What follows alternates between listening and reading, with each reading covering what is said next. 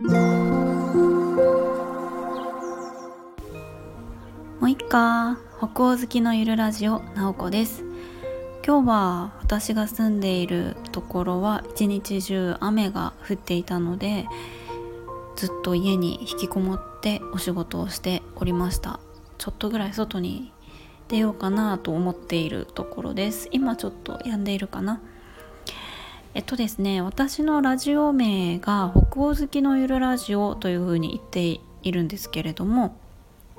あんまりですね毎回毎回北欧の話をしていないというかほとんどしてないんですよね。なんか本当に日常の中の身近な出来事みたいな感じで話しているのでたまには北欧の話をしたいなと思って今日はえっと昔フィンランドに行ってえー、そこでオーロラを見たことがあるのでその時のお話をしたいなと思います。皆さんオーロラって見たことありますか？日本ではほとんど見れないですよね。なのででしかも海外に行っても北極圏とか行ってもなかなかこう見れるかどうかって運なのでそんなに見たことがある方って多くないんじゃないかなと思います。で私はですねオーロラせっかくフィンランドに、えー、行ったのであればオーロラ見たいなと思って、えー、見に行ったことがあるんですね。でちょっとあの私がそのフィンランドに行ってた時の話を紹介すると私は3ヶ月間だけ、えー、滞在していたことがあってなんで行ったかっていうと、えフィンランドの教育に関心があったからなんですね。なので、えー、フィンランドのトゥルク市というヘルシンキよりもちょっと西の方に行ったところの、えっと、割と大きめの都市なんですけれどもそこで、えー、学校のインターンをしてました。なのでちょっとちょっとこうなんでしょうね。実習生みたいな感じで見学させてもらったりちょっと授業させてもらったりみたいな感じでいたんですね。で、えっと、トゥルク市ではまあオーロラは見られないですね。フィンランドの中でも南の方なのでフィンランドの北極圏に行かないともっと北の方に行かないとオーロラは見れないんですね。ただせっかく3ヶ月滞在してしかも秋から冬にかけての滞在だったので12月になったら、えー、ちょっと北極圏に旅行に行ってオーロラをせっかくだから見に行きたいと思っていたんです。でえっと2泊3日だったかな3泊4日だったかな。うん。ちょっと忘れちゃったんですけれども12月中に北極圏に旅行に行ったんですね。えー、まあ寝台列車があるのでそこで何時間かけたかな十何時間ぐらいこう電車に揺られて、えー、北上していったっていう感じだったんですけれども、えー、そこで、うんと、たまたまフィンランド滞在中に知り合ったえーと、と60代か70代くらいのご夫婦がいてもう定年退職をしている夫婦でもともと教員を2人ともされてたんですけれどもその夫婦があの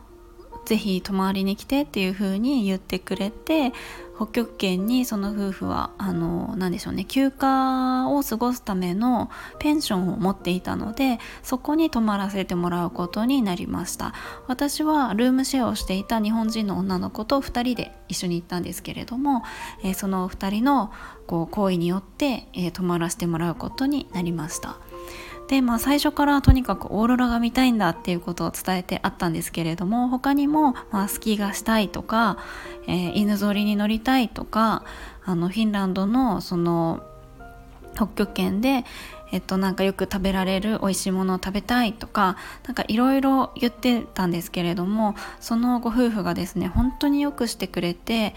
本当に私たちのこう望みをこう全部叶えてくれるようにいっぱい準備してくれて出迎えてくれたんですね。あとはフィンランドといえばサウナですけれども、えー、サウナにも入らせてくれました。フィンランドはね各家庭に一つサウナがある感じなのでまあ私たちでいうと湯船みたいな感じでしょうかね。あのサウナがあるのでそこに入れてもらったりとかしました。そうサウナ入ってあちらでは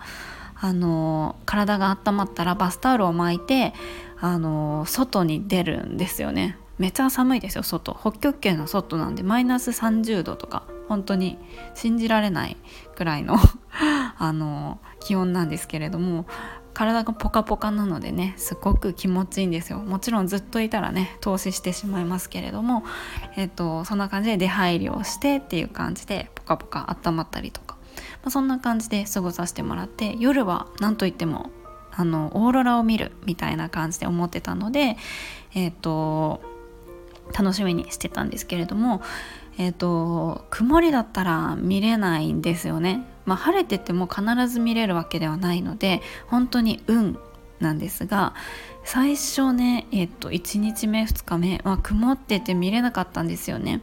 で最終日もあのー、まあ、曇っててまあ多分無理じゃないかなっていう感じで思ってたんですけどとにかくもう本当に見たいですお願いしますみたいな感じでえっと願っていたらこうちょっとこう天気が変わっていったんですよ夜。であもしかしたら見れるかもしれないっていう感じで、まあ、フィンランド人の方がもちろん私たちよりもこう空の状態を見てあのオーロラが見れるかどうかっていうのは分かっているのであ今今だみたいな感じのタイミングをこう見てくれて、まあ、家の窓からこう見てもいいんですけどせっかくだったらもっと開けてるところに行っててこう空全体が見えるところでオーロラを見れた方がいいっていう風に、え思ってくれて車を出してくれたんですね。で車を走らせて、まあ、本当に5分か10分ぐらいのところまで行ってすごくもう周りまあそんなねあの大きい建物とかもちろんないので木とかがそんなにない広いこう、まあ、湖のところだったら凍ってるだけなのであの開けてますよね、まあ、そこまで行ってえー、っと空を見上げてみたいな感じで、えー、連れてってくれたんですけどももう車に乗ってもう着く途中のところでオーロラが見え始めるんですね。でちょうど車を降りた時に本当にもう空いっぱいにオーロラが広がってる状態を見ることができたんです。でもうね何て言うんでしょう綺麗っていう表現じゃなんか足りないくらいのものが見れたなと思って人ってこう感動というかあまりにも感動するとこう言葉を失うんだなと思ってその時こう4人で見に行ったんですけどももう誰も喋らないというかただ無言で空を見上げるみたいな感じの時間でした。もうなんて表現したらいいのかわからないくらいのえっ、ー、と何でしょう美しさだったんですよね。ちょっとねスマホをかざして写真撮ってみようと思ったんですけど全然撮れなかったですねうまく。うん。なので本当に肉眼で見るっていうのが一番かなと思います。であのー、でそのご夫婦ももちろん何度もあのフィンランドでオーロラを見たことがある方ですけれども今まで見た中で一番綺麗なオーロラだったっていうふうに言っていてこんなこんなオーロラ見たことないっていうふうに言っていたくらい本当にあのラッキーだったなと思うんですけれども見ることができたんですね。でオーロラってあの写真とかでは皆さんも見たことがあると思うんですけれどもまあ本当になんかこう青緑なのか紫なのか本当にいろんな色がの光がこう入ってる感じですよね。でオーロラってなんかそのまあ昔の人は本当に何かはよくわからないのでこう恐れていたりもしたみたいでオーロラが見えると神様がこう怒ってるっていう風に捉えたりとかあとはこう死んだ人のこう魂っていう風に例えたりもしたみたいなんですね。でその亡くなった人の魂がこうフットボールをしてるっていう風に例えられたりもしていたみたいであとは、ね、カーテンとかも行ったりもするみたいなんですよね。でなんかその亡くなった人の魂がフットボールをしてるのがオーロラって言われても正直ピンとこなかったんですね。でも実際にオーロラを見ると確かに亡くなった人の魂がフットボールをしてるのかもしれないっていう風に見えるんですね。なんでそういう風に感じたかっていうとあの静止画しか見たことがなかったので私はそのリアルタイムで見てみるとオーロラって本当に一瞬でこう表情を変えるんですね。どんどんどんどん形とかを変えていって動いているんですよ。本当に生きてるみたいに。動いていってそのカーテンみたいっていう例えがすごくしっくりくるなと思うんですけどカーテンが風でひらひらなってるみたいなちょっとこうピアノの鍵盤をこうパーって弾いてるみたいなそんな感じでさーって動いているような感じがしてなんかこう神秘的というかなんかこう霊的なものがあーって遊んでる動いてるみたいな感じに見えたんですね。えっとそんな、うん、オーロラ。もちろんなんかこうそういう風にカーテンみたいなオーロラもあるしこうすごく海みたいにさーって広がってる表情の時もあるし本当にずっと変わっていくもので本当にねもう寒さなんか忘れるくらいずっと見てましたね。うん、そんな感じで、えっ、とまあ、オーロラを見ることができたっていうあの体験をさせてもらったんですけれども、まあ、やっぱり本当にオーロラ自体も本当に素晴らしかったですしあとはそこで出迎えてくれたフィンランド人のご夫婦も本当に親切でなんかその方との出会いがよりそのフィンランドで見たオーロラを美しくさせてくれたのかなっていうふうに思います。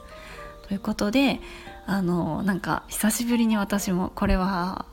5年4年半くらい前の話なんですけれども、えー、ちょっと久しぶりに思い出してフィンランドでオーロラを見た話をしてみました。もうこれはですねね海外こう自由に行けるようになったら是非なんかこれは本当にあの見に行く価値があるなというふうに思います。はいということで今日はなんだか長くなってしまいましたが最後まで聞いていただきありがとうございます。もいもい。Thank you.